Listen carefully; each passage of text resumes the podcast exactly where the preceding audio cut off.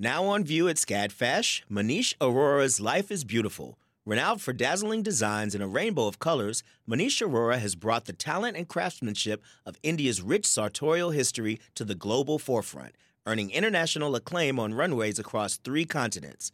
Designing in India since the 1990s, Arora's glittering garments celebrate extravagant expressions of self through varied materials, techniques, and silhouettes in a triumphant union of Western and Eastern aesthetics adapted to today's multicultural society with a touch of humor. Find out more at scadfash.org. Support for WABE comes from 100 Miles, a nonprofit committed to preserving Georgia's 100 mile coast. Protecting this critical coastal ecosystem takes all of us. Watch the stories of the innovators and future leaders who help keep our coast flowing at ourgeorgiacoast.org.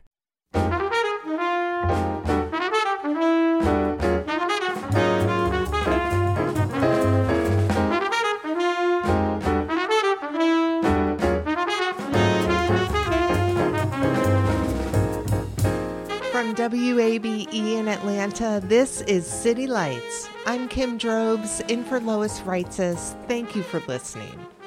Douglas Hooker has said, I have the soul of a musician, the heart of a composer, and the brain of an engineer. Mr. Hooker has been the executive director of the Atlanta Regional Commission for over 10 years, and he'll retire in March with hopes of devoting more time to his music. He recently composed a large scale work that will have its world premiere on Sunday. It'll be performed with orchestra and the Trey Clegg Singers, and it's happening at the Ferst Center for the Arts at Georgia Tech.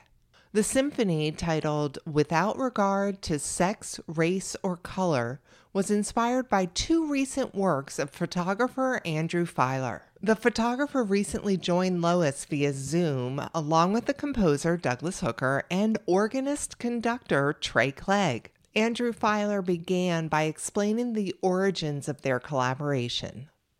Doug and I have served on boards together. We have shared other civic endeavors. We have been friends for more than two decades. And about 20 years ago, we found ourselves sitting next to each other at a civic event, talking about our civic work together. And that conversation bled into a conversation about our art, my work as a photographer, Doug's work as a composer. So, jump forward to about 2015 when my first book of photography came out. I'd been a serious photographer most of my life, but about a decade ago, I started down this path of taking my work more seriously and mercifully being taken more seriously. And my first book of photography came out. Uh, I was invited down to Serenbe to speak on a Sunday morning to a group of folks who are an interfaith group that gather each each week to speak about the role of values in my art. And somebody came up to me afterwards and said, Your photographs have this lyrical quality to them. Have you thought about working with a composer to set them to music? And I thought, well, I actually had never thought about that, but I thought it was a really intriguing idea. And since Doug and I had already developed this friendship around our shared passions for not only our civic work, but our art, I approached Doug. And so I'll let Doug run the story from there. And so we're having dinner together as we like to uh, do occasionally, and just catching up about community life and family life. And then he says, a little bit nervously and jokingly, I've got this idea, but if you're not interested, you can just tell me no. And I said, okay, well, what's the idea? He said, what about us doing an artistic collaboration? I said, well, what would that look like? He said, well, you compose something in response to my book because you're familiar with the journey, you're familiar with the themes and everything else. And so I said to him, Lois, I said, so are you wanting some kind of pictures at an exhibition kind of approach? You know? and he said, no, no, I want whatever comes out of your heart, your mind, however you interpret my work and interpret uh, the themes in it. So uh, with that, we I took a couple of weeks to think about it and I said, you know, I've got an idea for a three part, three movement symphony. I know what the first movement is for sure. I'm not quite so sure about the second movement, and I don't know where the third movement will pop up at some point in time. And so there we went away, and I got the first movement done in a more limited fashion than the current uh, version of it. And we were fortunate to have that premiered in March of 2019 when Andrew's exhibition was up at the National Center for Civil Rights at the Lorraine Hotel in Memphis. And so that's how it came about. Wow. Andrew, would you talk about the themes in your books? You mentioned values. Would you talk about those themes that are conveyed through Doug's symphony? One of the things that I had to do at the outset of going down this path of taking my work more seriously was to figure out what is my voice as an artist. And I kept being drawn back to topics that were of interest in my civic work. And what I came to understand is that my photography rests at the intersection of activism and art and history. And my first project was a portrait of an abandoned college campus, or largely abandoned college campus, that happens to be the campus here in Atlanta of Morris Brown College. This was while Morris Brown College was in bankruptcy. I am thrilled that they have emerged from bankruptcy and recently uh, are on the path to reaccreditation. Many of the buildings were lost during the bankruptcy process. Some of these buildings have been torn down. And this portrait of these abandoned college spaces have this dissonance in them because, on one hand, these spaces are incredibly familiar.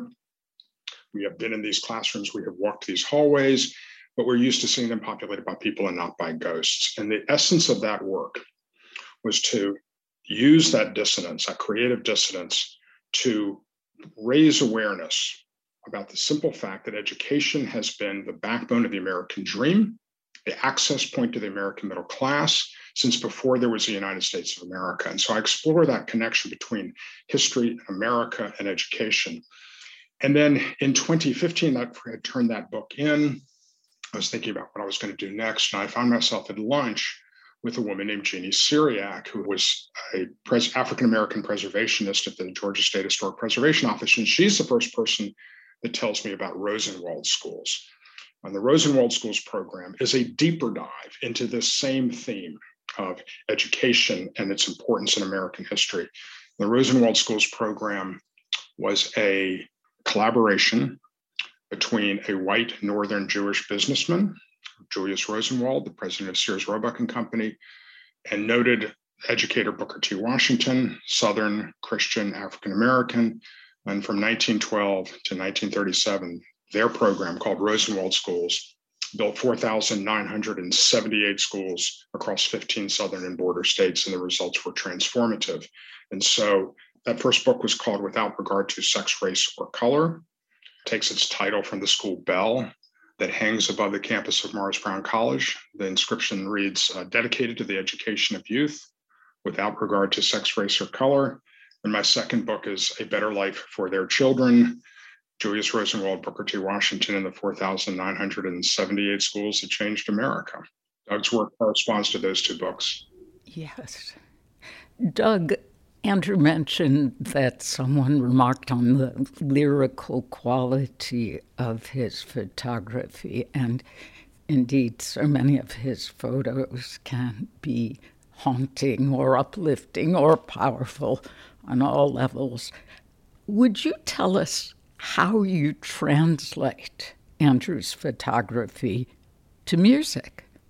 Well, I asked Andrew about that early on, and I decided that I was not trying to translate the photos per se, but rather the experience and the history and the trajectory or the, or the current existential problems that historically black colleges and universities face now or certainly at the time that that I started the work. And so it wasn't really about so much the photographs as much as the story behind the photographs and what they meant. And so I tried to do this in the context of borrowing from familiar themes from post Reconstruction America when most of the historically black colleges and universities were founded, using themes that are even familiar today, like the Battle Hymn of the Republic most people associate that with the Civil War. It was written during that period of time, but it wasn't necessarily written for the Civil War. But most people are familiar with that. And so I started with something familiar and I started with some familiar spirituals. And with those, I added some of my own original material. And through a combination of weaving those into major and then minor modes and using narrators who are also four vocal soloists, they use quotes and they tell a story about the start of HBCUs, their purpose, their mission to lift former slaves into much better lives. And for me, that was where I derived the title of part one of the uh, symphony, a very heavy lift, because that was a very heavy lift indeed. Here are people who are over 90%, closer to 95% recently enslaved, and they have no material goods of their own wherewithal. They, for many of them, they didn't even know where to go. Leaving the plantation was all they knew. They didn't know where to go, where to settle, what to do. All they had was their hands and their determination to try to be better. And the historically black colleges and universities made use of that energy and that determination to try to give them an education and tools to help make them better Americans, better people.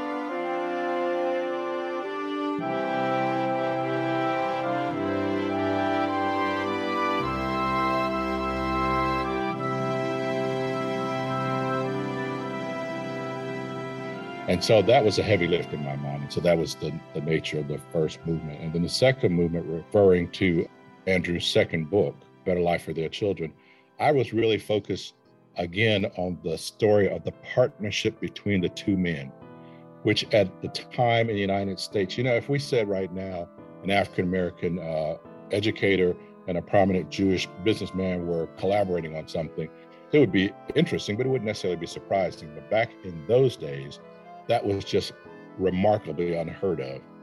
And the fact that these two both had a mutual desire to push for better education for African Americans, it was that partnership in their spirit and their dynamic personalities that I try to reflect in compositional themes about themselves from familiar things like spirituals, My Lord, What a Morning, and uh, Swing Low, Sweet Chariot.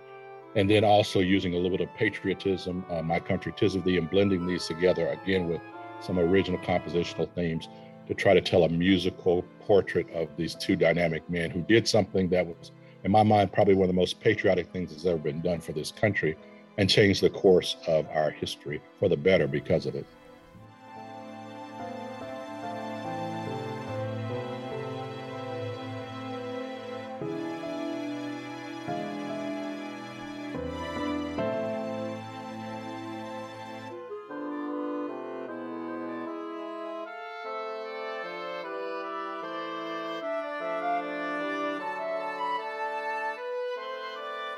The text you use draws from a variety of sources. You have Harriet Tubman, Langston Hughes, Angela Davis, and Michelle Obama.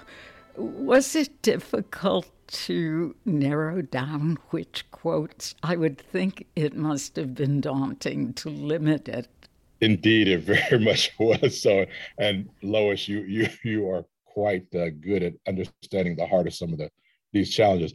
I went through a mind-boggling array of quotes and sorting them out and trying to determine what was the best place to let that person's voice speak in the musical narrative. So yes, it was, but you know, thank God for Google because it helped with my research a lot.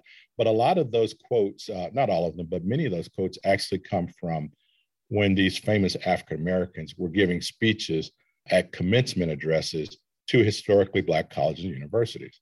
And so there was a kind of a reinforcement for me that they were talking to the audience that I'm trying to reflect uh, their struggles, their challenge, and their aspirations and their victories musically and with the narrative as well. So uh, thank you for that. That was indeed uh, a bit of a challenge, but but I think the audience will find it very helpful in in being able to understand the, the trajectory of the history of HBCUs, their critical importance, not only to Black Americans, but to the whole nation and to the uncertainty of their future uh, is something that we need to address to be sure they continue to be viable and viable contributors to us as a country. Indeed. Trey, you are on the music faculty of Spelman College, as well as being an organist and conductor. You chose this piece to highlight the Trey Clegg Singers concert for Black History Month.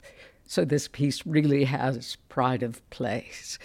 Would you guide us through some of the text and how Doug scored the music, portions that you find particularly?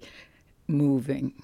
We can't play the whole piece for our audience, but if you would guide us through some of it, it would be wonderful. By all means. Thanks, Lois. I am having a blast getting into the heart of this music. Doug Hooker has been a dear friend of mine for about half of my adult life. He's in my church choir at the historically black First Congregational downtown, where I'm the organist. And then he joined the Trey Clegg Singers in the bass section. He has a beautiful bass voice on top of being an incredible composer, a true Renaissance man. As Doug mentioned in the beginning of the work, which by the way has a massive orchestration, it's full strings, full winds, full brass, piano, celesta, full percussion. It's the works.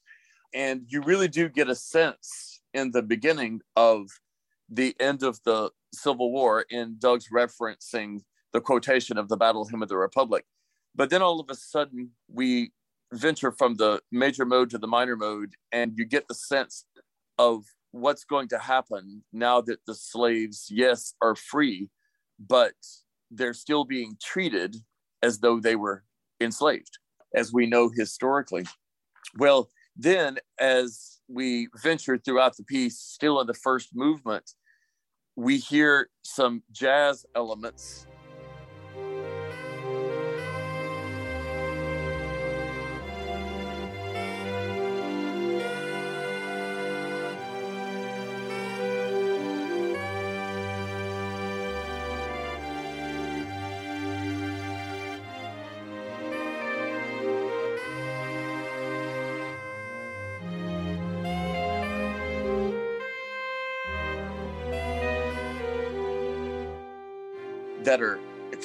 extraordinary. There's a jazz saxophone solo that emerges in this.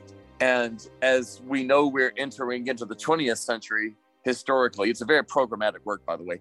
We start to hear elements of Copland because Copland was very influential in Doug's writing style. I noticed in the score you sent me to look over before this conversation that Doug indicates for the saxophone for one of those jazzy portions or jazz imbued portions, sax improvise. You've got charts in addition to a full classical symphonic score here. Oh, I, am sorry. I can't help myself. I'm, I'm very influenced, as, as Trey said, by Copland, but also by American jazz, which is, you know, an original form of music that emanated from African Americans and their spiritual traditions and blues traditions. So I couldn't help myself. It just comes out of me kind of naturally there.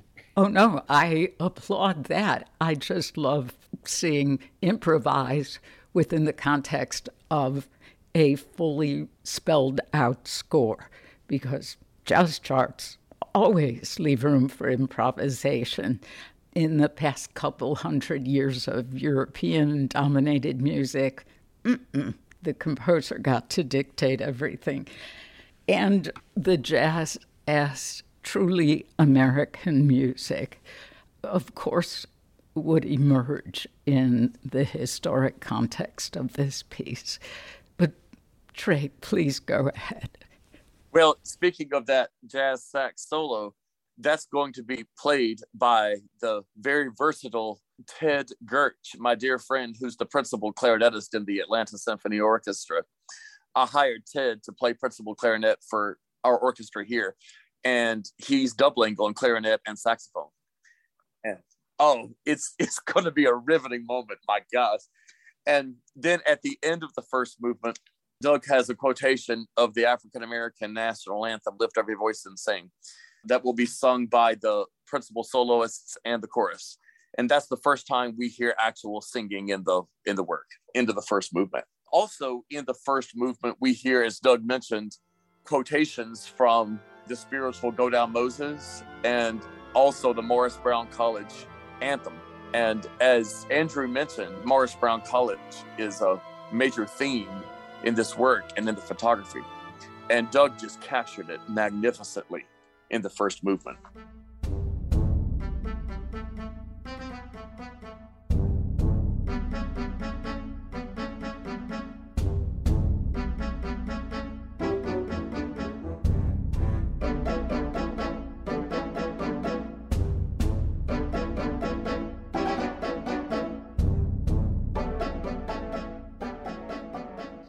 So that's our hello and kudos to all the Morris Brown alumni who will be in the audience. The second movement actually starts out very hymn-like and majestic, and then we hear some some Jewish themes in there as well, which Doug captured magnificently.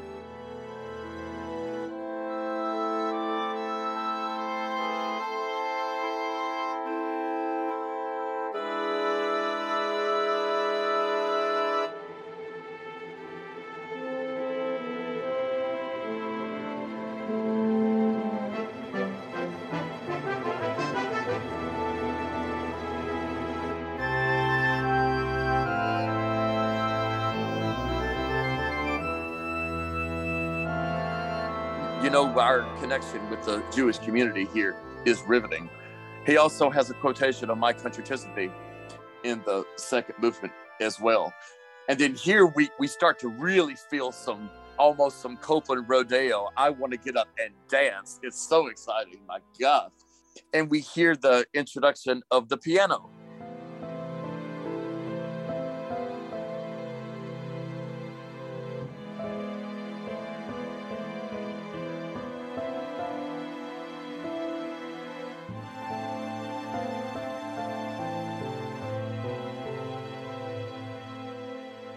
the second movement as well, which will be played by my dear friend and colleague Renee Clark, who's Ooh. a musical.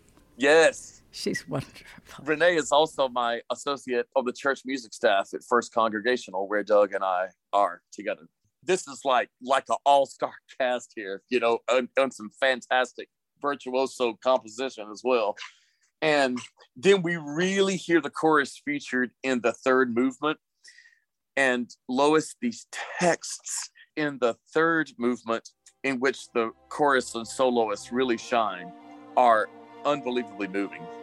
And so the other day, I was having a coaching with a soprano soloist I've hired, my dear friend and colleague Maria Clark at Spelman College.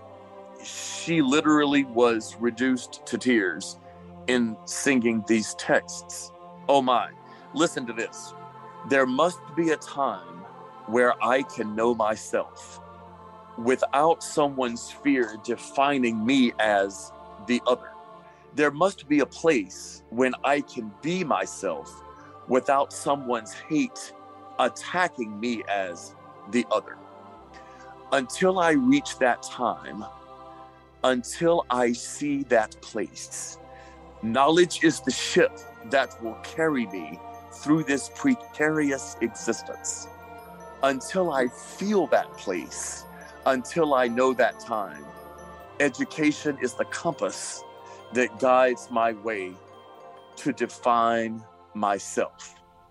Isn't that powerful? Oh, so much. I mean, this is essentially a love letter to education. Absolutely. Yes. And the fact that I'm privileged and honored to teach on a historically Black college music faculty.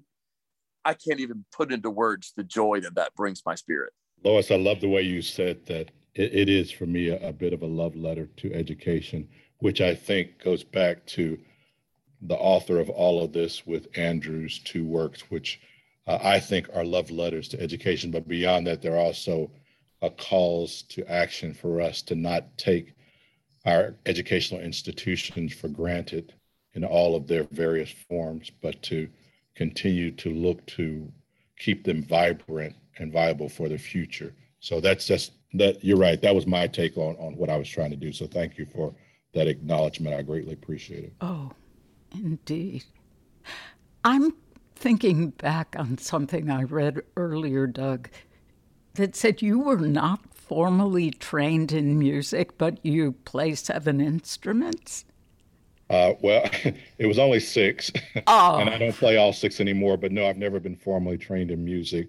Uh, well, I, I, currently study oboe since I've been an older adult. I, I formally study oboe with Barbara Cook, but uh, no, I had no um, formal training for uh, music in my high school or or college years. It's just always been in me. My mother will tell you that and she tells a story proudly to a lot of people that when she was expecting me, I was her first child, she would sit down and play the piano and sing every day, thinking that I would hear the music. And I guess she worked her magic because in third grade, I came home from school one day and said to her, Mom, I want to play the violin. And she was a single mother with four children as a teacher, but she made sure she worked out a way in that budget that I could have a violin and she played for a violin rental and that was the start of my music journey but it's always been in me. Yes ma'am. My goodness. So how did you write down your musical conception into score form?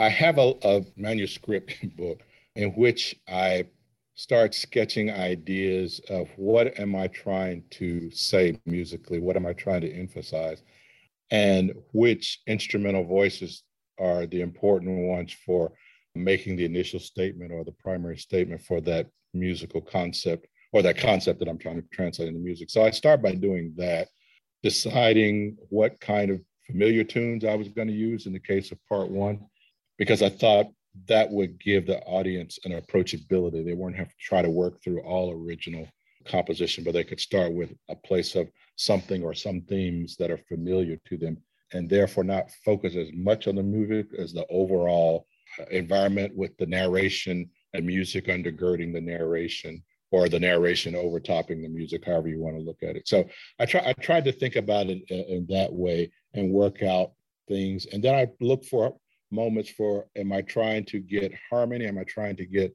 dissonance at this point in time? And there are some places where there's some distinct dissonance just because it represents the historical moment or the uh, challenge that was about us. But then I also try to represent things that are uplifting. There's a part of the first movement when I originally wrote it, and I knew it was going to only be a strings composition for that original premiere for that first movement.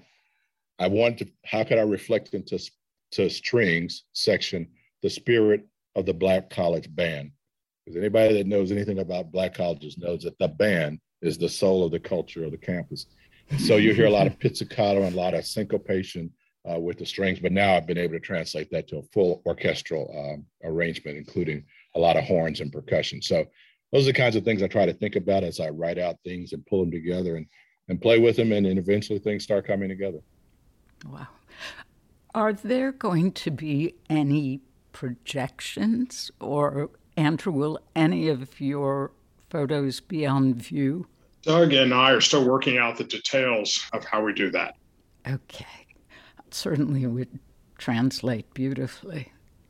Andrew, it's understandable that your artwork would inspire activism. As you said, they intersect for you along with history. How does it feel now that your artwork inspired art in another medium? I think that art is so often a solo creative endeavor. When I was shooting the Rosenwald Schools project, I drove 25,000 miles over 15 states over three and a half years, largely by myself.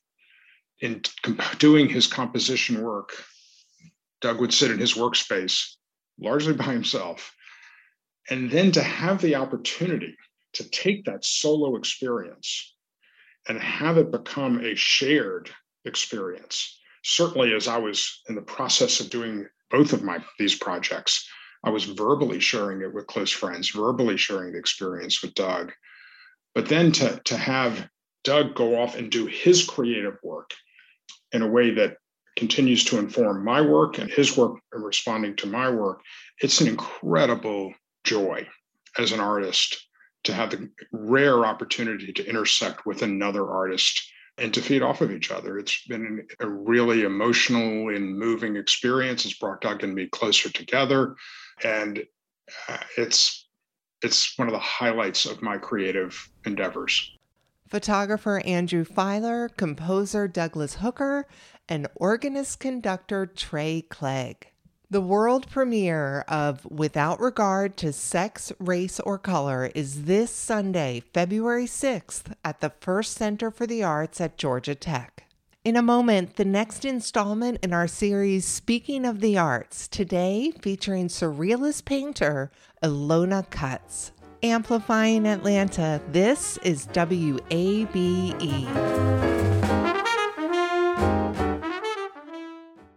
The field of mental health counseling is growing rapidly, and Richmont Graduate University can equip you with everything you need as a licensed professional counselor while integrating your faith into your clinical practice. Programs are offered in Atlanta, Chattanooga, and online. Apply today at richmont.edu. That's R I C H M O N T.edu. You love free, and at Ameris Bank, so do we. That's why we're proud to offer worry free, hassle free Ameris Bank free checking. Manage your money your way with convenient access to digital, mobile, and telephone banking, all with no monthly service fee or minimum balance requirements. At Ameris Bank, we're with you. For more information or to open an account, visit our local bankers in person or online at amerisbank.com slash free checking. Other fees such as overdraft fees may apply. Ameris Bank, member FDIC, equal housing lender.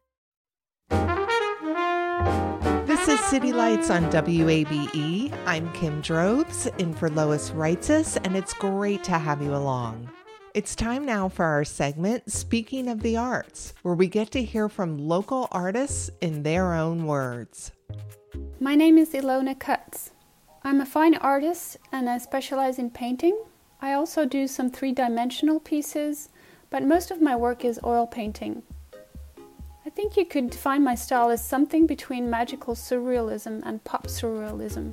I'm what you would call a visual storyteller, and my aim is to create art for the purpose of creating consciousness. Both my parents are very artistically inclined. My mother used to collect antiques and art. My father, on the other hand, loved visiting museums and used to take me to see art from a very early age.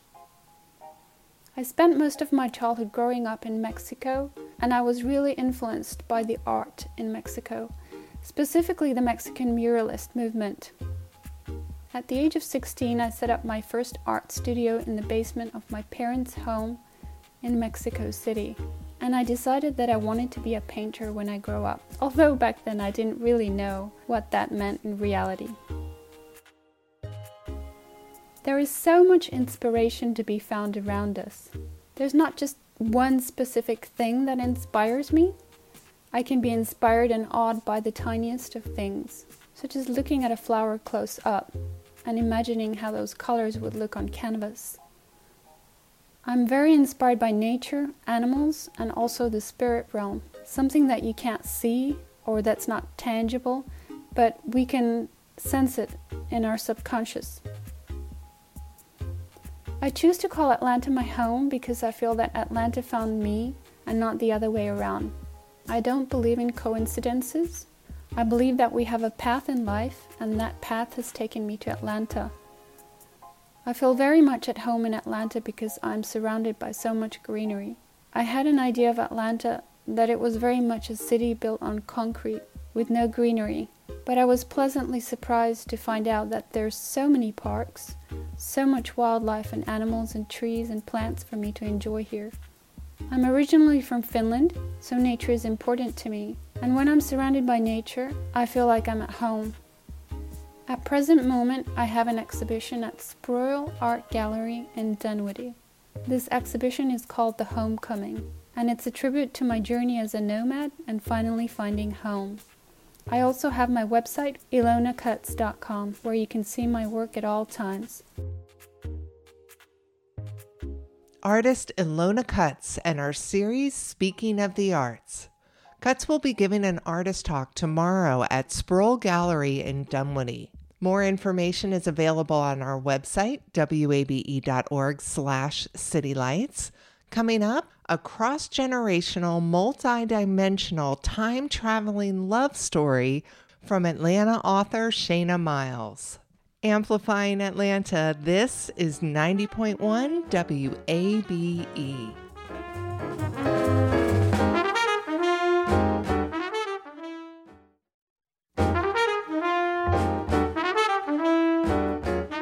This is City Lights on WABE. I'm Kim Drobes, in for Lois Reitzes. Thank you for being here. In literary fiction, parallel timelines, cross generational stories, and shifting narrator perspectives are tools of truly ambitious writers. Atlanta author Shanna Miles' debut young adult novel, For All Time, incorporates all of this into one time traveling love story where the two main characters find each other over and over again.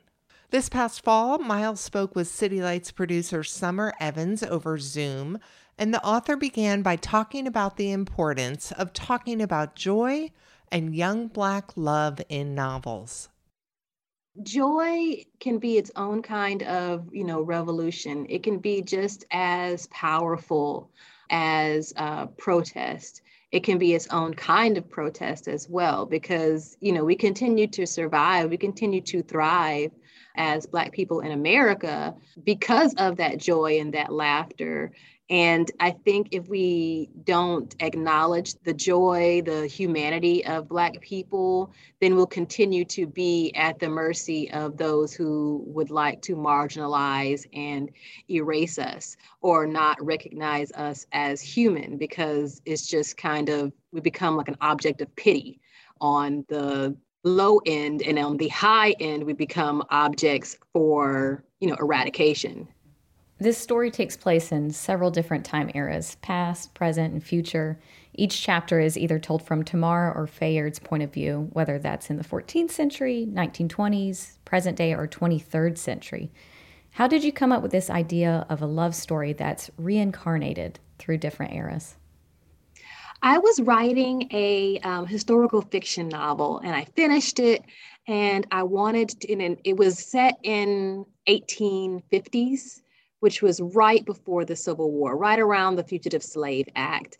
And I wanted to explore other eras because there's a lot of focus on that particular era of American history and Black people's placement in that time, in that era. And I wanted to kind of focus on other things. So I played around with um, some characters and I just wrote some short stories, some short treatments in different kinds of eras that I thought would be interesting that don't get a lot of focus. So I had a space or a, a, treatment that was in San Francisco in the 1960s during like the Flower Children and the Black Panthers because they were all around at the same time. I had, you know, a treatment that was in New Orleans um, around the early eight, 19th uh, century um, and wanted to kind of play with, you know, the free Black people, the gens de couleur that were there at that time. I wanted to go into different places. And then as I was doing that, I kept using the same two characters. And I thought, wouldn't it be cool if I kind of melded all of these, if there was a way to kind of hop back and forth or, you know, with these same people. And it just kind of organically started to kind of weave itself together. Mm-hmm. And the timelines don't just take place in America, like you were saying. We're transported to Mali, like in West Africa in the 1300s, and even space. How did you come up with those locations on top of the ones that are in America from the 1920s and present day? Um, because I wanted to focus on like the diaspora of you know Black people. We're not just Black people in America, you know, as uh, descendants of Africans uh, who were brought here, you know, against our will. We didn't always exist here in in this in this space. And there's a lot to be even explored in that. You know there's you know we talk about you know black people in america but you know america's not that old you know? You know so like if you wanted to to you could do a lot and some really cool stuff where you focused on you know the black people who escaped to mexico or you know or the black people who you know lived in spanish florida before it was you know purchased and you know i'm putting that in quotes purchased or you know given up by the Spanish to become a colony. All of that stuff is super fun to kind of dig into if you like if you like history. Mm-hmm. To kind of oh, see yeah. where are all the different peoples and where do all they go? You know, if you're leaving from you know west africa in the 1600 1700 well where do you go you could go a lot of different places you could end up in brazil you could end up here you could you know eventually end up in canada you you know like we spread out we're not just in one place mm-hmm. Man, it sounds like you had a lot of locations to choose from in your research. it was fun. How did you imagine the future of, you know, the 23rd century? How did you come up with that idea? I wanted to kind of hop you know in in in lifetimes i wanted there to be kind of a looping back so i had to kind of you know pull it out tease it out a little bit and go further and um, i love science fiction as much as i love history. To kind of you know to think about you know how we lived in the past it's also fun to think about how we might live in the future.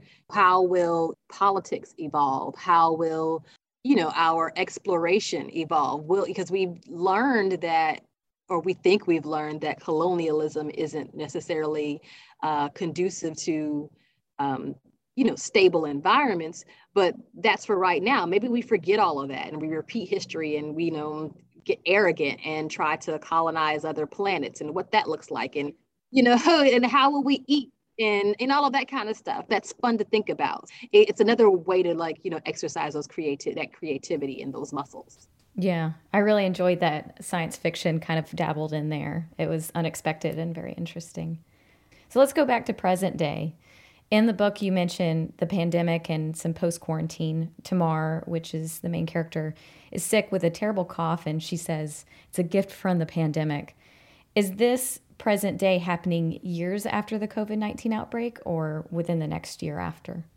Well, yeah, I don't know if it's going to be a recent, you know, a near future or far future because what we know about the long haulers right now is so little. You know, people are still getting infected, and there are some people who are still sick, and there are people who are dealing with the after effects of their of COVID, where they're not necessarily contagious anymore, but they've got these horrible debilitating problems like their lungs are ravaged or they need you know transplants or they're on oxygen. And i was thinking about how we were going to acknowledge the pandemic without being set in the pandemic because there's so much that we are dealing with right now and a lot of writers were kind of thinking about like do we even talk about it? But it's been so long and it's been so you know all encompassing i don't think you can ignore it. You have to acknowledge it in some some way shape or form. Right. It's a part of our history whether we want to acknowledge it or not. Like it's it's a footnote in america's history well in the world's history. So how do these timelines interconnect with each of the characters storylines i wanted there to be if you notice that there are some things about each of the characters that are the same, but their personalities, and I think this will happen with all of us. If we were in, reincarnated or if we lived in different eras, even if we lived in different places in America at the same time, you have to not change how you are, but your personality and how you relate to the world shifts a bit. So how men and women relate, how teenagers are treated will change depending on where and when they are. So they, for Tamar, for example, she has a love of music. Um, so she is a um, musician and a slave in 14th century Africa. And in the present day, she used to be in a school band. In the future, there is a drum machine that triggers bombs. These are all things that she ends up being drawn to with probably no real understanding as to why she's drawn to it, but how that love of music manifests is entirely dependent upon where and when she is. Mm-hmm. Yeah, because each of the timelines that personality stays the same in the fact that she loves music and Fayard is kind of like a hustler. But mm-hmm. like their family dynamics and friends and the environments change. Why was it important for you to at least keep those two characteristics the same in each timeline for those characters? I didn't want it to be disjointed. So when you, because we do a lot of jumping, the, the book is not linear you know we go back and forth from different eras at different times. And while you know the the pocket stories you know go from the beginning of what you know the meet cute till you know to the end of their their time together that's linear. But where we are in the book can be or where we are with them jumps back and forth. And for you to have some sort of connection to them, they had to have something the same. So they're not going to talk the same or speak the same to each other because the way that we speak looks, you know, like we don't use jive turkey anymore. You know, the slang's different. because mm-hmm. it's different. We don't mm-hmm. speak to people the same way, even, you know, 30 years, 40 years apart. So if you're talking about hundreds of years apart, the way that you would speak to someone be, would be different. So you have to have something that feels the same for you to understand that this is the, the same person. So I read that you consider yourself a dyed in the wool Southern girl. Yes. you live in Atlanta now. And how do you interweave your Southern roots into this novel? I like, you know, this isn't my first novel. It's actually my sixth. This is just the first one that um, was that was actually, you know, able to get published. And you know, that's normal of, of, of writers, where you know everything you write isn't going to get published, but everything I write is going to be set in the South because it's just so so much part of who I am and how people relate to each other and the food that we eat and how we you know experience the seasons and church culture and food culture. It's such a specific kind of living and i feel that it doesn't get celebrated enough sometimes i feel in the larger media popular media it can be looked at as backwoods or disrespected, you know, because it's slower or whatever, just not given its due. And so I like to do always, you know, celebrate the people and the place. I definitely appreciated it being a Southern girl, especially when one of her favorite foods was a chili dog with extra mustard. Yeah. I was like, oh, that's so delicious, especially one yeah. from the varsity. yes during and you know just, and certain things that i think that you know i'm from south carolina you know so in a lot of my books there's always like a carolina game going on somewhere and that's a big thing you know you know here there would be you know like a georgia tech game or a georgia bulldogs game you cannot ignore those things if you're going to be talking about the place that is going to come up at some point if it's saturday it's college football day which means you're going to come across somebody in a bulldogs hat in a gamecock hat trying to find some place to wait to, to watch the game. Yeah. Yeah. And can you talk about some of the commonalities you have with the main character, Tamar? You know, I think all of my characters have a little bit of me in them, but they evolve on their own as I try to kind of place them in a, in a certain situation. I think she's a lot more ambitious than I am, uh, you know, got a little bit more wanderlust than I do. She kind of makes choices where she can run away where she can you know expand herself and i like to be rooted you know she loves very deeply though so i guess we have that in common but other than that she's her own person she's a little bit of a rebel yeah and how would you describe Fayard? Fayard is, you know, one of those soft-hearted boys, and I wanted to write a care a black boy character who loved deeply. I think that you don't see that too often with boys. Period, where they're allowed to just be fully in love. Um, but you know, I've experienced that. And then as a high school librarian, I've seen that. I've seen my 15 year old, 16 year old students devastated because their girlfriend moved away. Inconsolable, you know, and you don't get to see that, you know. And I wanted him to just really be all in with her. But I also wanted him to be kind of charming and kind of a flirt. And you'll see that he's very affable. And I wanted that as well to be part of his personality. Although this book is centered on two black characters, and there are a lot of other black uh, side characters within the story, how is this novel relatable to all audiences? For one, there's always going to be something that you can relate to. Like, you know, there, the Black experience is going to have its unique touch points, but any Southern girl is going to be able to relate to Tamar trying to figure out how to to get around or the things that she's in, in, you know interested in while she's in the present day. You know any southern girl or any girl in in general will be able to connect with her wanting a boyfriend but not wanting to call him her boyfriend because then she'll be like his girlfriend and do i want to want that label but i really really like him you know like that that is a universal type of relation. And the same thing with Fayard. Like he doesn't really know what he wants to do with his life just yet. And he's kind of trying to figure it out, but he really likes this girl and he really, you know, you know, wants to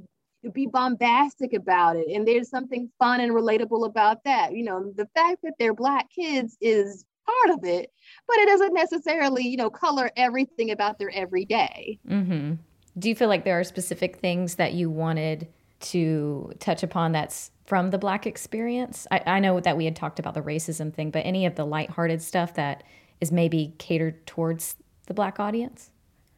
I think just the way that they relate to their families, but I also think that's just universal. Like the way that, you know, we have connections in the South, I think are universal. We have a lot more, that's something that we don't talk about a lot in general. You know, I feel that the politics and stuff separates us, the black and white, which is also social construct anyway.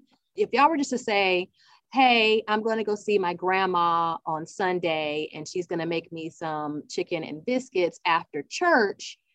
If that's all I wrote down on a piece of paper, you would be hard pressed to be able to say, who, you know, who are we talking about? You know what I'm saying? You know, or, you know, all of my aunts and my uncles are going to have a cookout on Saturday and we're going to watch the game. You know what I mean? Like that's just how we relate here and what's the specifics about you know the the black and white experience make come down to very tiny tiny things if we're going to be in the same place you know like what church we go to may be different or maybe the type of seasoning that we put on the chicken when we put when we make our beer chicken but we're still making beer chicken on a barrel on a barrel barbecue grill at four o'clock on a saturday. That is the same you know those things don't really, you know, make that much of a difference, you know. So there there are some things that will be unique. Like when I decided on where to go for her flashbacks, that's specific to where we come from. So I'm going back to Mali instead of going back to 13th century Ireland. So the where we go might be different, but the experience of you know, falling in love with a noble boy, which Fayard is in that era, you know, like he's the son of a traveling, a noble in a king's retinue. You know, that's been done before. It just hasn't been done in that place. Right. Ultimately, love transcends time and place for these two characters, Tamar and Fayard. Is this novel your definition on what it means to have a soulmate? Yes, because, and I'm not going to give away the ending, they are connected and they find each other in all of their lifetimes. And i feel like if you know you believe in soulmates that you know that would be the truth. How they find each other where they're living or you know what situations they may be in may be different. And whether or not you know it's going to be easy for them to really realize their love that may be different. But the fact that they connect to each other in all of these lifetimes is, you know, an indisputable fact. Atlanta author Shanna Miles speaking with City Lights producer Summer Evans. Miles's debut novel is for all time. You've been listening to City Lights, our daily exploration of arts and culture. Monday at 11 a.m., comedians Joe Pettis and Ariel Kaplan share details on next weekend's West End Comedy Festival. City Lights host and executive producer is Lois Reitzes. Summer Evans is our producer, and our engineer is Shelly Canavy. I'm senior producer Kim Drobes, and I invite you to connect with us on social media. You can find us at WABE City Lights on both Facebook and Instagram. And you can follow Lois on Twitter at L O I S R E I T Z E S. Thanks for listening to WABE Atlanta.